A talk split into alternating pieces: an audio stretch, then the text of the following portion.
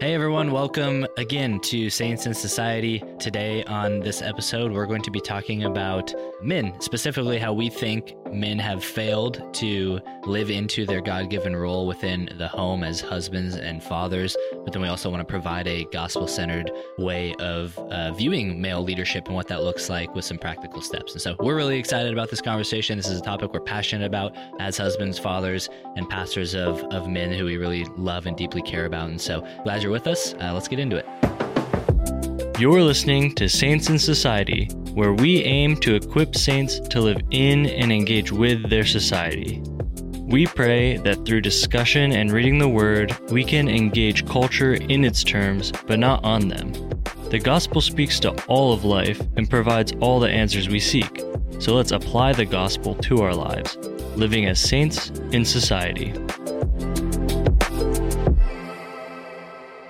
Okay, Brad. So in the past, we always ask icebreaker questions to get to know one another Mhm. more and to let our listeners get to know us. We switched up last time, heard a complaint about it, A complaint. a complaint about it. Someone did not like it. Someone who's very personal and dear to you. Mm-hmm. And so we're going to go back to doing icebreaker questions Yeah. and not speaking to cultural topics and movies and stuff like that. Okay. Yeah. So I have a question for you. Okay. If you had to go, so like picture yourself going back into your dating years. Okay. We're both married men, but so what would be the one outfit that someone would show up to wearing on a first date that you would either A walk out on or B you you would know instantly like this is going to be a one date thing. Like Yeah. I'm not Mm-hmm. this isn't going anywhere. Mm-hmm. Yeah. What what what, what would that outfit be? Uh, Essentially a deal breaker outfit. a deal breaker outfit. Yeah. Yeah. It would include some sort of uh, black trench coat and maybe like like some uh, some very high uh, high knee but also high platform boots. Hmm. Maybe you can picture the type of outfit I have in mind. But uh yeah, uh maybe like uh like is emo the right way? Oh yeah. uh, Yeah, yeah. or goth. I don't know what's PC anymore these days, but Yeah. uh like lots of black and uh Uh-huh. lots Like, of I, my mom like picturing black nails. You picture what are those uh like legging things that are like netted? I don't know what. Net- the- do you know what I'm talking about? They're like those weird pantyhose, but are. I think I know what you're talking about. Yeah. Yeah, that'd be part of the whole get up. and Okay. yeah, Yeah. Yeah, and it would just be uh that'd be a no for me. Okay. Yeah, what would yours be? Mine is pretty specific, Okay. and by pretty I mean really. Yeah. If someone showed up wearing overalls, and by someone, if if a woman shows up wearing uh, like overall shorts, one I don't like overalls. Specifically overall shorts. Yeah, I don't like overalls in general. Okay. Uh, and my wife knows this, hmm but I don't Does like. she care that you don't like them? I don't think so. Yeah. I mean, I I don't know if she wears them as much anymore, but she Oh. used to. Yeah, Uh, because of the shame you heaped on her. yeah. So I appreciate our honesty in and around outfits and Mhm. whatnot in our marriage, and so I'm thankful for that. But I don't like them. And then you add like shorts to that, and it's worse. But then if they had either Chacos, Tevas, or Birkenstocks on with socks, and not just any socks. Colorful individual toed socks. You know exactly what I'm talking about, like the socks. Like yeah. your toes want to be so autonomous I that they have their own individual sleeve. Have you the, like, the peak like of, I, I don't want to be bothered by having to touch the other toe next to me. the- it's like the peak of Western individualism is individual toe socks. yeah, exactly. Um, because these little piggies are their own individuals. yeah, yeah, yeah. Have you ever actually see, actually seen someone wear this outfit? I haven't seen someone wear this Okay. outfit, but I have seen quite a few people wear uh, those socks. Really, Yeah. I- colorful individual toed socks. yes. with sandals. Yes. Huh. Yes. Uh, and and not always with sandals, but I've just seen people wear those socks, and I think they're s- hideous. Yeah. But then if you bring socks like up to your knees or even mid calf or something and do it, I'm just like, I, I wouldn't walk out. I think that's that's pretty rude. Yeah. I would I would already have a you know like a fail safe option, hmm and I, I, would, would. I would call you and tell you about an emergency. Yes, Yeah. exactly. Yeah, it would be my like 911 plan. Like, oh Yeah. my gosh, I got to get out of here. And, and I would also know right away this isn't going to work out. You know, so Sure. Yeah. Okay. yeah, I, I'm like, do you love Jesus? She's like, absolutely. all the other boxes are checked, but I'm like, I look down and I see those individual toes. Wrapped in colorful fabric. I'm done. I'm done. I'm so shallow. Whatever. That's good. Yeah. Yeah. Good. I'd be curious to ask women this same question Yeah. and what how they would respond to Mhm. what a guy shows up wearing. hmm Hopefully, same thing with those socks. Yeah. Okay. That should be a deal breaker if a guy shows up in those socks. Yeah, that same outfit. yeah. Yeah. yeah. All right. We're going to dive into another topic today. Yep. I mean, we do that every time. I don't even know why we need to say that, but we're going to dive into the failure of men. Mm. And so this ought to be a fun one. Yeah. And I'm looking forward to it. And so let's do it. But let's start with this. Okay. I, I'm I'm going rogue. Often do that anyway. Mhm. Define biblically what a man is. So I'm putting you on the spot. Like biologically? Let me say it this way. What what is biblical manhood? okay. If you had to frame it into a into a sentence or a short paragraph, how would you define biblical manhood? Hmm. Would have been a nice one to be prepped on. Uh, it's it's a tricky question because I don't think there's a verse in the Bible that says this is what manhood is, Yeah. but you take into account like the whole counsel of God. And I think actually probably the most helpful place to look is to Jesus, the ultimate man, the perfect man. Um, yeah, so maybe my like one sentence would be biblical manhood is sacrificially loving and leading uh or Mm-hmm.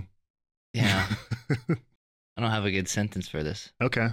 do you Uh, have one Well, if if you said Rick, give me a brief summary of what biblical manhood is, Mhm. I, I would say the classical children's Bible study answer, which is Jesus, okay which you said, but but I would expound on that to say what what biblical manhood is is seen in Christ because biblical manhood would be a person who is fully satisfied in their identity as a child of God. So Christ is the only human to ever live and walk this earth who was fully satisfied in his relational identity with the Father. Therefore, he can live out what it looks like to be a biblical man. He he, he doesn't need a pendulum swing. We're we're going to talk about kind of the the two fail, failures that we see in being overly domineering or being overly apathetic or passive. He can actually because he's not living for the approval of man, because he's not living out of insecurities, because he's not living uh, under the fear of man even since he is satisfied in God's love for him, and ultimately he loves God with all his heart, soul, mind, and strength, and loves his neighbor as himself. The things that he does are actually done not to manipulate,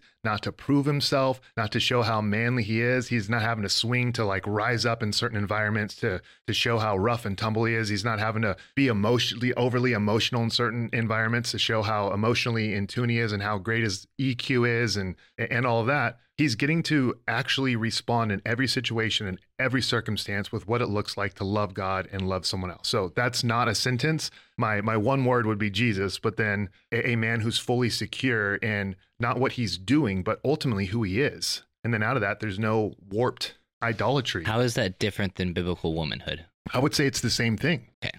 I would say it's it's the exact same thing. so where would you have where would your distinction between the two come my my distinction between the two is going to have to come down to what it looks like for a man to live out of his identity as a son of God and then what it looks like for a wom- woman to live out of her identity as a daughter of God. And i believe scripture makes those two things clear and different in the context of marriage in the context of the church which we already did a whole Mhm. podcast on that last time but i believe the scripture is going to unpack what it looks like to live out of those things and so, therefore, it's the do piece. In our gospel fluency model, we look at who is God, what has He done in Christ, who are we, and then what do we do? The other one is what has God commanded? How have you failed? How has Jesus fulfilled what God has commanded? And now, what do we do in light of this? We don't start with the do to figure out what humans do. We first have to start with God and who God is, and then who we are in light of what Christ has done and who He's made us. So we have to start with the human being, not human doing, and Mhm. then see what what we do out of that identity. Yeah.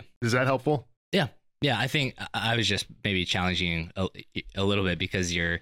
I think you were trying to define manhood not by things that a man does, and Mhm. yet eventually you're going to have to You will. distinguish between manhood and womanhood Yep. through what they do. So, yeah. Which which is going to be awesome because if you're secure in your identity in Christ, well, I'll just say it like this: I have insecurities, and the way that my insecurities come out is, is I'm already loud or obnoxious or annoying or playful and and all those type of things. I, I like to heckle. Mhm. Right? You can fill in every other blank that I didn't just say. So the way my insecurities come out is they force me in certain situations when I feel insecure to rise up to protect myself. Mhm. Therefore, in those moments, I'm I'm needing to prove myself as a man. I'm going to rise up and I'm going to be loud and, and I'm going to try to intimidate you so that I can show you that I am, you know, truly a man. I'm not responding out of my true identity in Christ and the security I have. I'm pendulum swinging. Same thing mm-hmm. when people have jealousy and a man has jealousy, that can play itself out with I don't feel like I'm enough in relationships. And so what do I do? I have to be over the top. I have to be loud. I have to be igno- uh, ob- obnoxious. I have to try to prove myself in, in various ways and stuff. And so all of those stem from ultimately a lack of trust and rest in who we are in Christ. Now, out of the the rest and out of the security that we have in Christ, we can actually live out of the things that we like to do. Mhm. Brad, if you actually like to write poetry, you don't have to be worried about someone coming along and saying, "Oh, you're just a very soft and tender and Not very manly. not very manly man." If you like playing tennis, we both just thought of the same person, didn't we? people, yeah, I give them a hard time all the time. Yeah, Anyway, yeah. but you're you're not worried about that. You're not thinking, "Oh my goodness, the only way I can prove to be a man is if I sign up for an MMA fight, if Mhm. I do some sort of combat sport, if I join the military." These are all the things that are going to like you could actually just be like, "I want to serve our country and join the military." And I want to get my education paid for and possibly have a pretty solid retirement. Mhm. so it's not like I'm doing this to prove that I am Man, yeah. a man. So Yeah. that's what I would say. Okay. All that stems from a security that we have in Christ. Yeah. Not a over corrective response to try to cope and deal with, hmm mask and cover up our insecurities. Yeah. Yeah, when we define masculinity, masculinity as a That was a new word. ma- masculinity, when we try to define Oh, masculinity, I mean, we, we still want to hold on to some masculinity, so I'd prefer that you not call it masculinity. masculinity, masculinity, um, defining it based off of things we do in order to uh, mask insecurities or things we do we feel like we need to do in order to identify ourselves. That, that would get us a wrong definition of manhood or Yeah. masculinity. Yeah, I don't know why, and maybe this will be helpful, and maybe this will completely derail us. too But- late for that. Yeah, but but a movie came to mind to just kind of show even the way that Hollywood pictures two different men. Great movie, incredible movie. Maybe you've heard of it. It's called Twilight. I, I, I'm actually Never seen it. okay. Really? Really? Okay. Yeah. So I, I was kidding about being a great movie, but Okay. I, I'm actually being serious about who was portrayed in the movie. You have this one guy named uh, Edgar. Edward. Edward, like I said. I've never seen it. I knew that. I, yeah. yeah. well, okay. okay. I messed it up. It's not Edgar. It's, it's Edward. Edward. Yeah. Keep going. Okay. Well, Two he- different kinds of men. Yes. Yeah. And then so you have him. He likes to be inside. Part of that's because he can't be outside because he's a Yeah, vampire. yeah. But but he's he's very emotionally in tune to her. hmm He's reading her, he's trying to understand her. He's very soft, he's very mysterious. And then you have this other guy, Jacob, and he's the macho guy who's Mhm. like muscular. He's jumping off cliffs with his buddies and doing all this stuff. And, and so it's almost like there's a separation even that is being portrayed hmm of like it's either this or it's this. hmm And, and Yeah. so even Hollywood in, in some ways has kind of shown that. Mhm. Yeah. And then, I mean, we, in the most ridiculous scene in that entire movie, I know you've never seen it, but he, he tells her, he's like, Hey, you don't want me to step into the light. And I was like, yeah, this movie's finally gonna, it's gonna get Something's good. And he steps in the light Yeah. and he starts glistening like a hundred thousand carat diamond or something, you know? I don't, I don't even know That, that didn't. That, that didn't, wasn't what you were hoping it, for. it wasn't what I was hoping for, but but even in it, like when he steps in the light, he just becomes this more like beautiful Mhm. man and stuff like that. So yeah, that, that's an example of There's two types of yeah. Mm-hmm. men, and you're going to have to choose Yeah. which one you want to be. Even when we look in the Bible, we don't see that.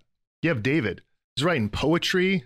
He's playing a harp. hmm He's fighting off lions and bears and a giant. Yeah. And and so he, here's a guy who's embodying all of that and, and not feeling like you, you're going to have to pick sides here. Mhm. And, and then you're going to have to maybe overcompensate. Sure. Yeah. Yeah, that makes sense. I feel like we should back up. we just kind of launched into it there. So, uh, you you mentioned Let's just wrap up there. Yeah, okay. right on time. Um, our last podcast, we made the claim or our view that men and women are created equal in value, dignity, worth, and yet have distinct roles. And we talked about how that plays out in the church, specifically with leadership in the church and the role of the pastor. Mhm.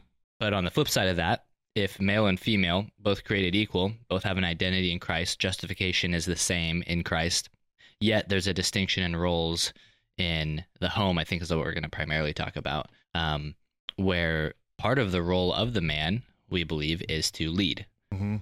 And yet, pastorally speaking, we see a lot of men and reflecting on our own lives can see in our own selves a lot of failure to do that well. Mhm. So that, that's that's the the reason I guess for this podcast is to speak to the the men's side of things to say, okay, there's you know, we talked about female roles last time, specifically in the church. What is the role of the man in the home? How have we seen men fail in that, and what would it look like to Mhm. not fail in that? Right? Yeah. You, you mentioned earlier that we see there's there's men can fall off when it comes to male leadership in the home. A man can fall into two ditches. The one ditch or the ditch on one side would be a domineering and harsh or even abusive, like in the extreme cases, leadership, authoritarian, that kind of thing. And then the other ditch a man can fall in would be a passive, lazy, apathetic, kind of shirking responsibility uh, ditch as well. Mhm. And, and we see both of those things happen. I think from our perspective, I wonder if you would agree with this. I probably see the passive side more often in men today, Mhm. but maybe say more about those two failures of men, where you think those come from, how those play out. Yeah. And so if this is domineering hand over here, Yep. and this is passive hand over Mhm. here, then let me call this the sin of commission and then this the sin of omission. Okay. And so the sin of committing domineering acts over a woman, which is an evil atrocity and it's sinful, the act of omitting yourself from inserting yourself into a position to love, serve, and lead, which is also an evil atrocity, which is Right. sinful. Yeah. I would you, s- you can you can commit sin and do the wrong thing.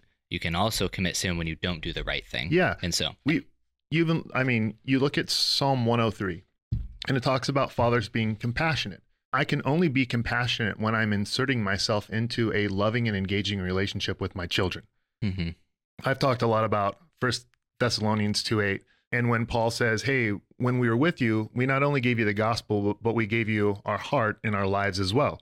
And so it wasn't that we were just giving you the information of the gospel which is first and foremost the news. That's the most important. But he also says we shared our we shared our hearts and our lives. The word comes from where we get our word for psyche.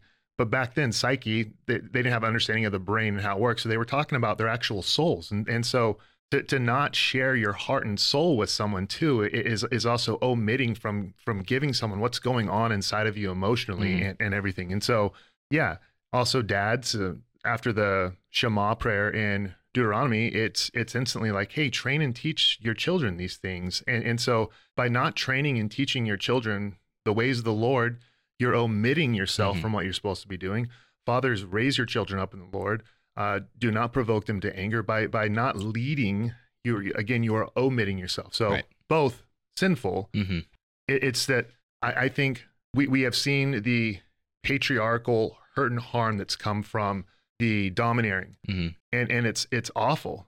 Grew up with a very domineering father and, and i want to make sure that how i speak about him e- even in his death is is honoring. But it was very domineering. Hmm and at the same time it was both that and a lot of omission as well. Hmm but but it's really easy to spot that. Sometimes it's not as easy to spot the omission hmm but the majority and, and let me say this because this might not be true for you. If you're in a relationship and you're with someone who's very domineering i'm sorry and my, my hope and prayer for you is that you would reach out and talk to someone. If you have trusted pastors please reach out and talk to them. You can reach out to us the majority of women that i have talked to so this is anecdotal Mhm. personal their greatest frustration in their marriage is not that they've had a domineering husband, it's that they've had an apathetic, passive husband who has failed to step into leadership and help lead them. Yeah. I mean, I've had women who have said, I just want my husband to pray with me, hmm to pray for me. Like, like multiple times that's happened, like to engage our kids, to lead our kids, to be a spiritual leader inside of our home. And so there's been a lot of hurt and frustration in that area. And so Mhm. ho- hopefully that answers your Yeah. question in in that there's two. Yes, domineering, and we've seen the downfall and, and the sin of patriarchal societies and and how awful that is. hmm We're also seeing now as almost a response for men to take their hands off everything and say, I just won't do anything. hmm I call them the ESPN dads. Like they get off work, they kick off their shoes, they throw their feet up on the couch, and they have no engagement into the home and into life.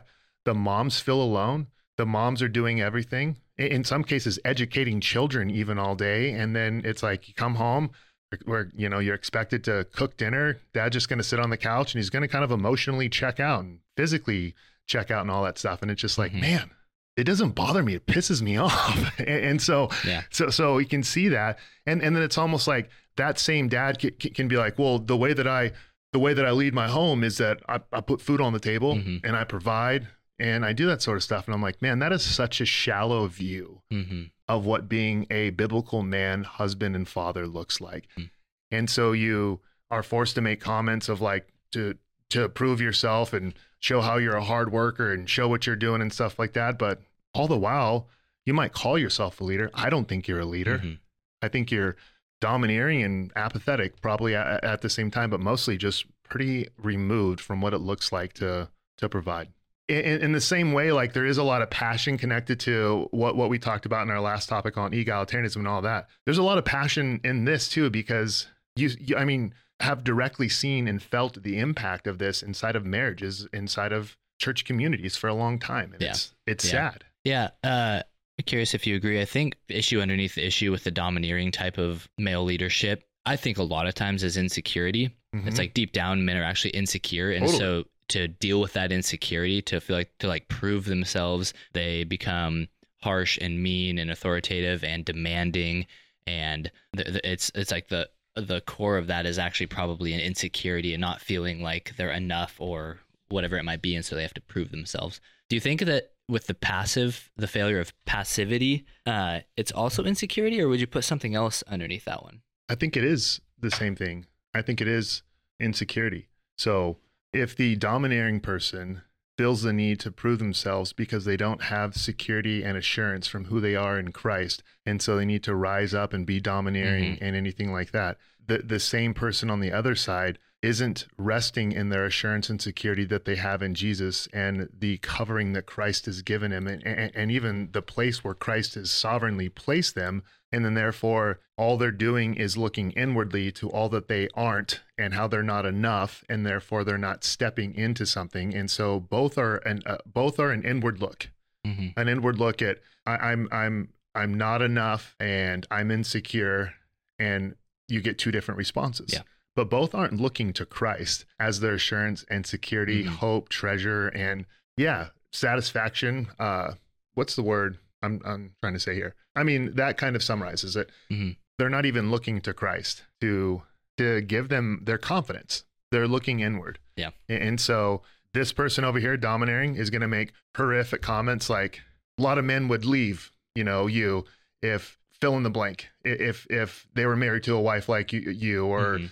Uh you know i don't think you know how good you have it or how Mhm. awesome i am or whatever those statements are and Mhm. stuff and and this person o- over here is just not saying or doing anything because they've pulled themselves so inward that there's a level of fear and insecurity to even insert themselves Yeah. and so yeah, Yeah. yeah, that's good. maybe that was too much of a ramble but Oh, it's fine. Um, rant uh, yeah, I think, like you said, domineering is easy to spot and is pretty. Ever, I think most people would look at that and say, "Bad, don't do that." The passivity is a little harder to spot, and what? i got it Oh, they're both rooted in shame okay. That's what I was trying to say. Shame is me trying to do something to cover myself. In some way, my areas that I feel inadequate. And it's me coming up with my own fig leaves. Yeah. And so I believe that both are coming and stemming from the same place of shame. Yeah.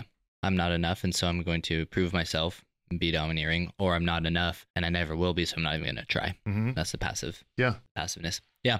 Uh, yeah. We see. I think primarily we, like you said, talking to wives, and I'd say even just talking to men and they're, they're a, a common, I guess, confession or uh, conversation we have with men in our church is a lack of uh, prioritizing time with their wives, or prior- prioritizing time with their kids, or uh, a lack of uh, leading the family in spiritual matters and all those kinds of things. It's like a, a yeah, a, a shirking of re- the responsibilities. Okay, so we're saying a lot about what male leadership is not, hmm and maybe we give men the benefit of the doubt that maybe the passivity is co- comes from ignorance. Mhm. Like, well, I don't actually know what it looks like to lead. And so, Yeah. how would you? We've we've talked about what male leadership in the home is not. What is it? What does the Bible say is the husband and father's responsibility in the home when it comes to leadership?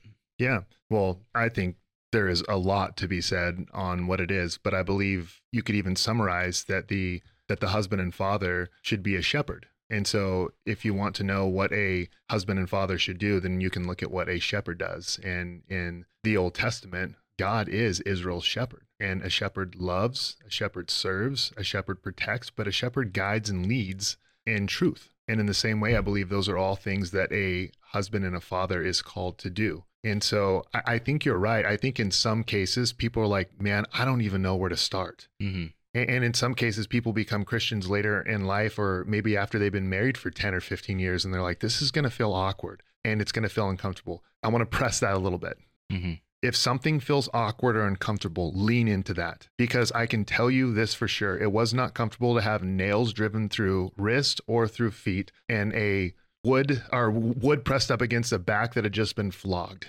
And then Christ goes on prior to that, said, Take up your cross and follow me. Quite literally, for the apostles and for people, that meant like you're going to be crucified hmm we, we, we have such a a pushback to anything that's going to feel uncomfortable in our culture and society that we're not going to lean into it. hmm Uh, we were recently talking about like suffering, and so anything that feels uncomfortable, anything that feels like suffering, our tendency is just to push it away. hmm And I'm going to say you're to have to embrace it, and you're to have to lean into it because, and we've talked about this in other uh, podcasts. You're not actually going to appreciate the covering that Christ has given you until you feel a little naked and feel a little exposed. And then you're to realize your identity isn't how well you lead. It's not in how well you engage. It's not in how well you pray for your wife. It's not in any of that. You have an identity that you have prayed perfectly. You have an identity that you have led perfectly. You have an identity that you've been the perfect groom. Not because we have, but because Christ lived that whole life for us. I mean, he lived 30 years of praying perfectly with the right motives, of leading, of, of, being the perfect man and, and the perfect groom, giving that to us. We actually start to appreciate that whenever we put ourselves in uncomfortable positions. Mhm. And so I would say it, it's going to start by even embracing some of the awkward and some of the uncomfortableness that comes from that. So, Yeah, I was thinking. So one of like a pretty key passage when it comes to this kind of stuff is Ephesians five, um, starting in well verses twenty two and following. Verses twenty two through twenty four are well. I'll just start reading it. Says, "Wives, submit to your own husbands as to the Lord." For the husband is the head of the wife, even as Christ is the head of the church, Mhm. his body, and is himself its Savior. Now, as the church submits to Christ, so also wives should submit in everything to their husbands. Verse 25 Husbands, love your wives, as Christ loved the church and gave himself up for her, that he might sanctify her, having cleansed her by the washing of water with the word, so that he might present the, the church to himself in splendor, without spot or wrinkle or any such thing, that she might be holy and without blemish. In the same way, husbands should love their wives as their own bodies.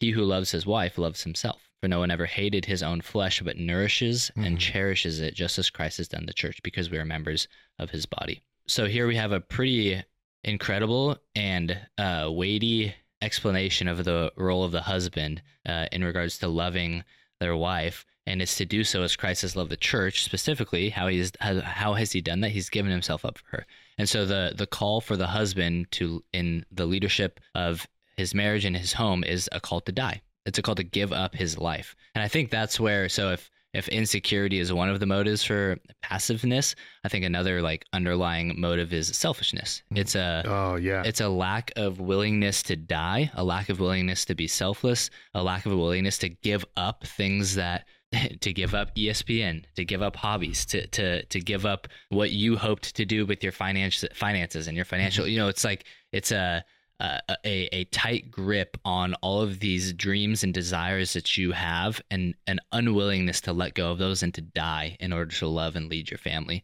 And so, and can you maybe speak to this because I think sometimes people hear, so I, I'm I'm I'm called to die. Can you speak to how Christ says in John 10 10, I, I didn't come so you would just have life, but you would have abundant life. hmm But he's also the same God who says, Take up your cross and follow me. So, how does death lead to an abundant life? Well, after Jesus says, "Take up your cross and follow me," he says that when you when you do this, when you die, you will actually live. So he who loses his life will find it. So Mhm. I think Jesus shows us what it means to be human. Mm-hmm. we have this our, our- our culture and our sinful desires tell us that we are we are peak humanity when we are taking care of me myself and i number one yet jesus shows us that actually peak humanity what it means to be a human is when you don't think about your own interests but you look to the interests of others and when you give up your life and when you sacrifice and serve and and give yourself for another mm-hmm. and that's what Jesus did for us. So Jesus shows us what it looks like to truly live, and the culmination of Jesus' perfect life is his sacrificial death. Yeah. And so abundant life for us, following the footsteps of Jesus, is when we day in and day out sacrificially give of ourselves. That's what it means to be human. And Jesus showed us that. So that's difficult. Our sinful desires and our the culture and world around us tell us that that is the dumbest thing ever. And so there's a lot of pressure coming in at us to tell us to not do that. Mhm. And yet that's what I think we're called to as Christians. And Paul goes on to in this passage to talk about the the the marriage being this picture of the gospel, this profound mystery Mhm. that marriage reveals the gospel of, of, of, of Jesus Christ. And so, if we as humans are to be self giving and sacrificial in all areas of life, because that's what it means to be human, when you do that, you'll live abundantly, according to Jesus.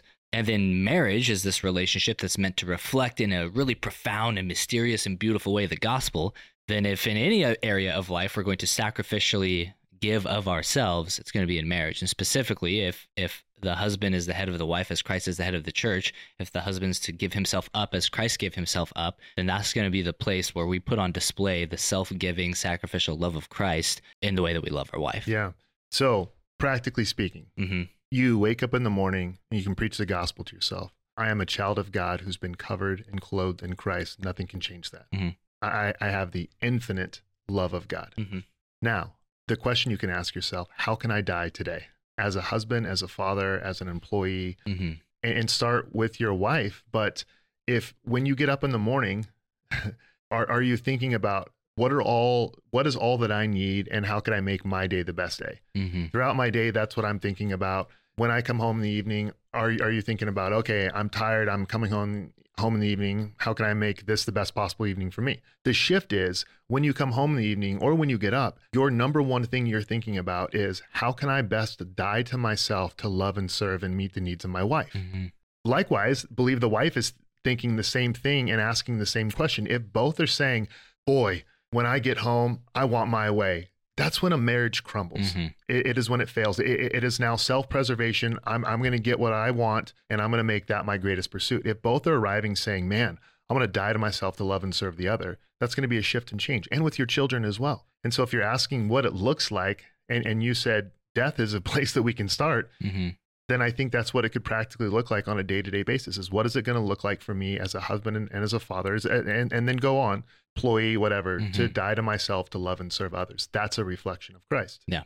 Where it's going to get really hard is, well, what if they're not doing it back? If you spend the rest of your life dying to self to love and serve like Christ, you will get a greater taste of Christ's love for you because you're simply modeling what a Christ what a Christ-like life Yeah. is lived like. Yeah. And, and so, so It- yeah, It doesn't say wives submit to your husbands if they love you like Christ loves the church, and it doesn't say husbands love your wives if they submit to you like the church submits to Christ. It's it's a command to both to do no matter what the response is from the other person. yeah, that's grace. Yeah, it is. Yeah. Yeah. And in a perfect world, in a perfect marriage, both people are coming to the table just dying every single Mhm. day and sacrificially giving to one another and this is bliss, Yeah. but that's not going to happen. And so it's so there's uh but but if we if like you're saying if we wake up every day and say how can I die today? You know, uh, uh, these are new thoughts that I'm just having now thinking about this passage. Maybe they're off. But he talks about loving your wife, love your wife as your own body. What do you do with your own body? You nourish and cherish it. And so that's how we should love our wives. And, and I was thinking, like, okay, what are all the things that we do for our body? Well, we feed it and we provide for it. We protect it by buckling our seatbelts and, you know, like not putting ourselves in on train tracks and those kinds of things. Yeah. Um, we care for it. We clean it. We wash it. You know, Mhm. like there's this preservation, this protection. There's this provision, this nourishing, this this cherishing of our own bodies, and that's the picture Paul gives of what it looks like to love our wives, to provide for them, to protect them, to cleanse them by reminding them of the gospel, to nourish and cherish uh, them. Yeah, I think it's just a you know what that makes me think of? what So when Jesus gives the summation of the law, love the Lord your God with all your heart, soul, mind, and strength, and then love your neighbors yourself. hmm He, he doesn't have to explain how we love ourselves. yeah, Yeah. Where we kick butt at that. Right. Like like there doesn't need to qualify it or anything like Yeah. that. And and so yeah. Yeah. So it's like we are we are naturally awesome at that. Yeah. We're both meatheads. I think we know a lot of people that are also meatheads, and there's people who get really into their bodies, right? Yeah, thankfully I'm not one of them. Yeah. um uh so how much time like are you are you spending as much time thinking about how you can nourish and cherish your wife as you are thinking about how you can nourish and cherish your own body? Well, that's even a challenge. So if you said, "What does this look like?" Mhm. Uh, something that I've tried to prioritize, and my and my wife can share with you that I'm not a perfect husband and have plenty of failures. But but one thing I started to try to do to be faithful to make sure that I'm prioritizing my wife, because again, our our call as elders is that if we're not first prioritizing our families, then we Mhm. have disqualified ourselves. Mhm. And so at the beginning of my week, so in First Peter 3, he says, Likewise, husbands, live, live with your wives in an understanding way, showing honor to the woman as the weaker vessel. An understanding way. It's helpful for me to understand what my wife has coming up in her week and and what is going on. So I try to start before I write a sermon, before I'm doing anything like that. I try to start off my week simply praying for my wife, and, as as much as I can, trying to remember to even text her, "Hey, how can I be praying for you this Mhm. week?" Uh, my my wife is very detailed and organized, and so she has everything written out on calendar. So I, I try to prioritize looking at the calendar because then I can know what, what's coming up in her week and be and be thoughtful, set reminders in my phone about praying for those things that are coming up. Maybe things she's stressed about, things that she's having to take on. So living with her in an understanding way is actually not just familiar with my own calendar, but how can I be more familiar Mhm. with her calendar and things that she has going on as well, and making prayer a priority or m- making praying for her my first priority. Yeah, Yeah, absolutely. Yeah. Okay. Let's get really practical, real nitty gritty. So that's one way. What's your wife's calendar for the week, and how can you be praying Mhm. through that Yeah. with her for her? What are some other really practical ways you think husbands can love their wives, their kids, uh, as Christ loves the church? humility. Okay. So you will quickly find out where someone's security is as soon as I propose this. Ask your kids and ask your wife how you can grow in loving them. Like if you want to start with spiritual leading, then you need to ask and get an honest assessment of yourself. As a pastor, there should be a culture and environment of being able to challenge one another. We've talked about this with sermons. If you can't critique my sermon, and if men and women can't critique my sermon, then I have a, a security and identity that is connected to me preaching. Mhm. A- And and that's you can't go near that, you can't touch that. If my ultimate security and identity is wrapped in parenting, then you can't go near that and I can't receive a critique in that. So ask your kids. I mean, that's going to be really difficult for you to do because you're, you know, They're young. they're very young. but if they're old enough, ask them, ask people. Let me give an example here because I asked fairly recently, and I think these are things that we should do commonly because we shift and change in seasons. But Mhm. Allie, my wife, how can I grow in serving you? Where am I failing you as a husband in, in this season? And we want to be affirming and be encouraging, Mhm. but we also want to ask honestly where we can be challenged. And, and and again, this is not a time to activate our inner lawyers. This is a time to humbly receive where we can grow. We have security and, and identity in Christ. But I was recently asking uh, my oldest daughter, and I said, Joey, is dad someone you can talk to about anything? Here's her response No. I'm like, okay, why? Because you're a boy. and so I said, what would you not be comfortable talking to dad about in, in light of that? And, and she said, boys and, and what's happening at school. I said, okay. So, so I said, do you think dad is gentle and tender? Because this is something my wife told me to even ask my kids about. And she said, yes, because you talk to me nice. And, and I was like, okay. Well, I said, what is it like to experience dad? It's another question we can ask our kids. Like, like, what is it like to be in my presence? She answered that. She said, silly, nice, lovable, loud, just loud in general. Uh, and and then I asked her what it's like to experience mom. I asked her how I can grow. And she said for me to actually become less protective. Hmm. And, and what she means is that when she's talking about boys and talking about stuff at school, I can rise up. Mhm. But that's an example of me asking my kids this. I need to ask you, Brad, how can I grow as a pastor? Brad, uh, how can I grow? Hey, look, you want to do a test? You, want- you want to do a, let's do it right now, a live test. the last time you put me on the spot earlier in this I know, my podcast, I- goodness. It was like, uh, Uh, so, so here you go. okay. as a live example of this, hmm you've been my friend for years now, and I know you love and care about me. I don't even need to preface that. Where where do you think I can grow? And I'll return the favor to you. Okay. I got. I'll have to go get my scroll. I got a lot. yeah. Is this a favor? so yeah, Um, and again, while you're thinking, so you think I'll, I'll ramble. I think these things need to be ongoing conversations that we have. Uh, again, I'm so grateful for the men and women that speak into my preaching. It has helped me grow as a preacher and teacher and communicate. But these are areas like our church family should be speaking into these things. And hopefully we have a willing desire to say, man, I want to grow and live out more consistent with who I am in Christ in all areas. And so speak, please challenge me, tell me, Mhm. you know? So yeah. Well, the thing we were talking about yesterday is the first thing that came to my mind. It's not like I keep a running list of these things. Yeah, yeah. but uh, I think don't think about arguments with your wife in terms of winning and losing. Yeah. It, it's not. Uh, it's not about winning the argument or losing the argument, but about arriving at unity, peace, and and like uh, being on the same page in love when when you get into arguments or discussions with your wife. Yeah. So, Good. All yeah. right. All right, your turn. Uh, how can I grow as a husband and Yeah. or father? Okay. First, this is genuine. I feel like I've seen you and your wife grow just drastically over the past few years. And yeah, I, I would say it's even so hard for me to even quantify your growth. Even yesterday when we were hunting, you were talking about how much Jen has grown and asking questions and stuff. And I've seen her grow in that too, which is really awesome. But and so where where I would say as a husband to grow in, in, in as a protector.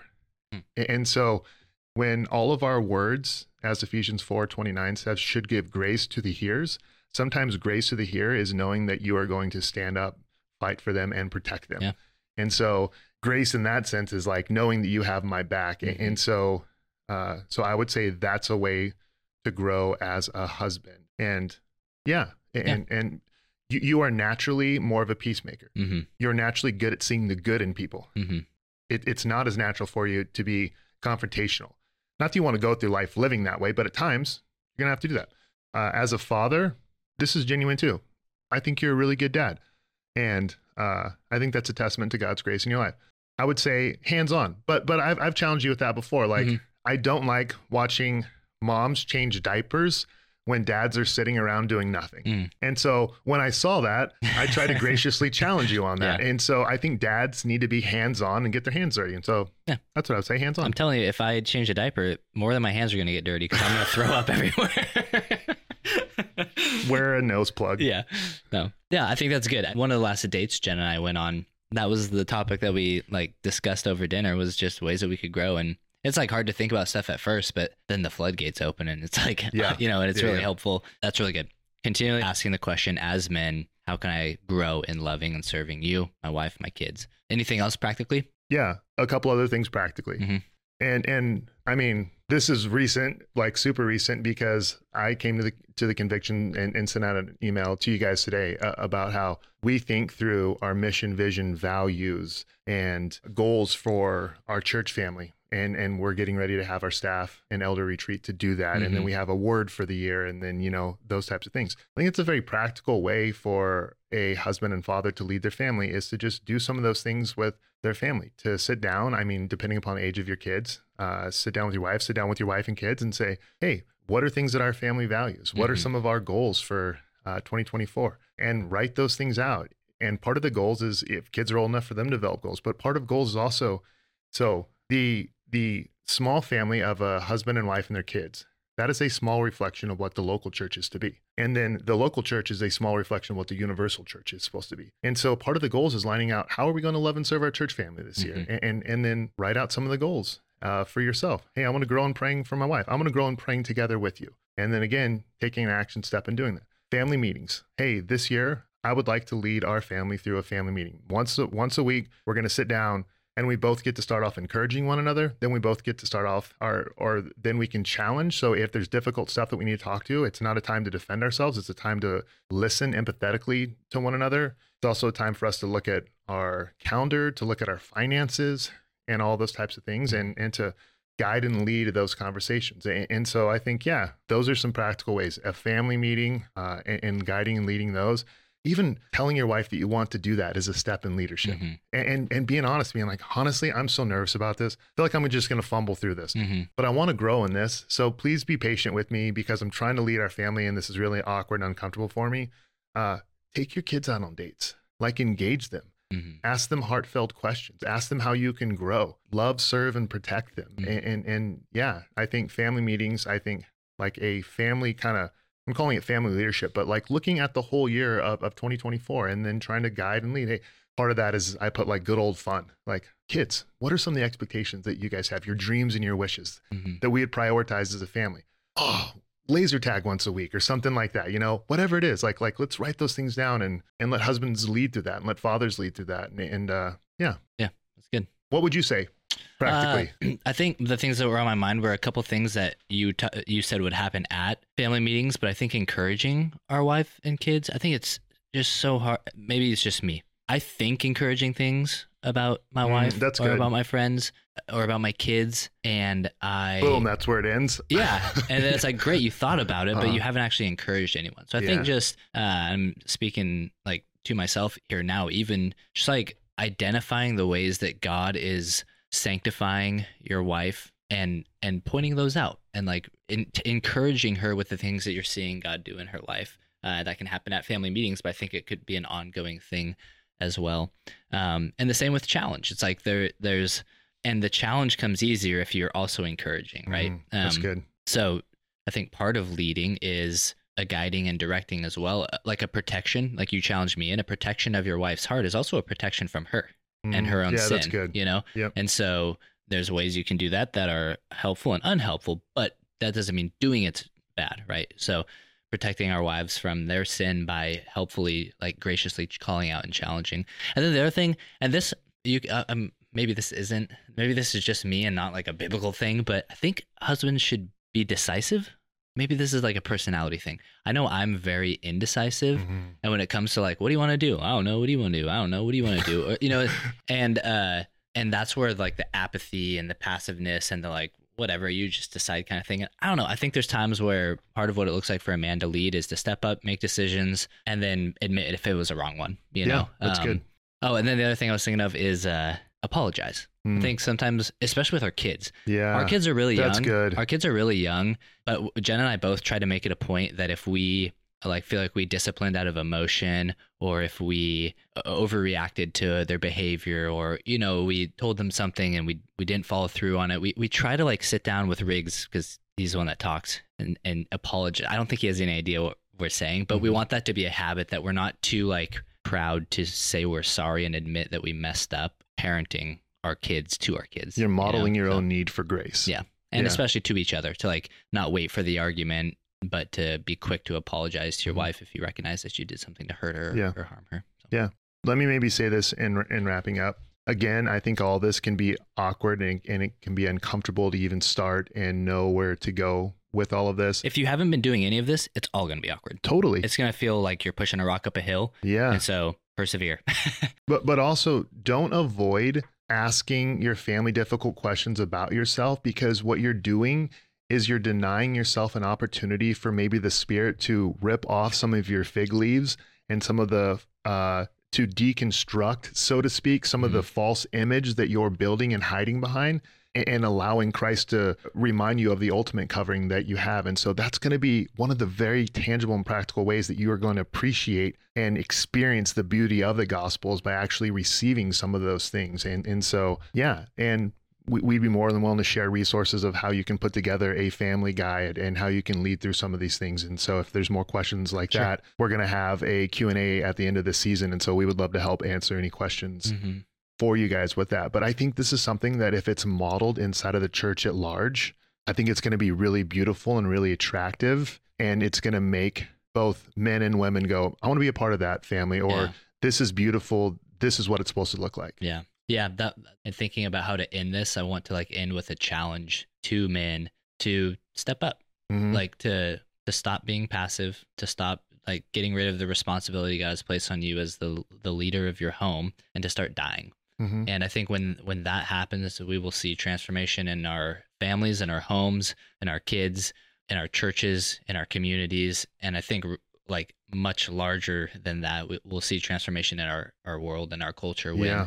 when men and women both, but we're speaking specifically to the men, start dying to ourselves Yes. and living life outward focused. Yeah. Step up. And also, wives, please give a lot of grace and patience that it might not look the way you want it to. And when you give that feedback that maybe it's not looking, men, remind yourself of your identity in Christ. Don't use mm-hmm. that excuse, well, I tried to lead. And Yeah. as soon as I tried, I was corrected and critiqued and it didn't go well. And so I'm not doing it anymore. It's like, Yeah. no, no, no, no, no, no, no. The process. you you you keep leading Yeah. you keep pressing you keep trying you keep seeing how much you are not a perfect leader and every time you see your imperfections as a leader you go i'm a perfect leader in christ Mhm. and press on Yeah. so Yeah, for sure.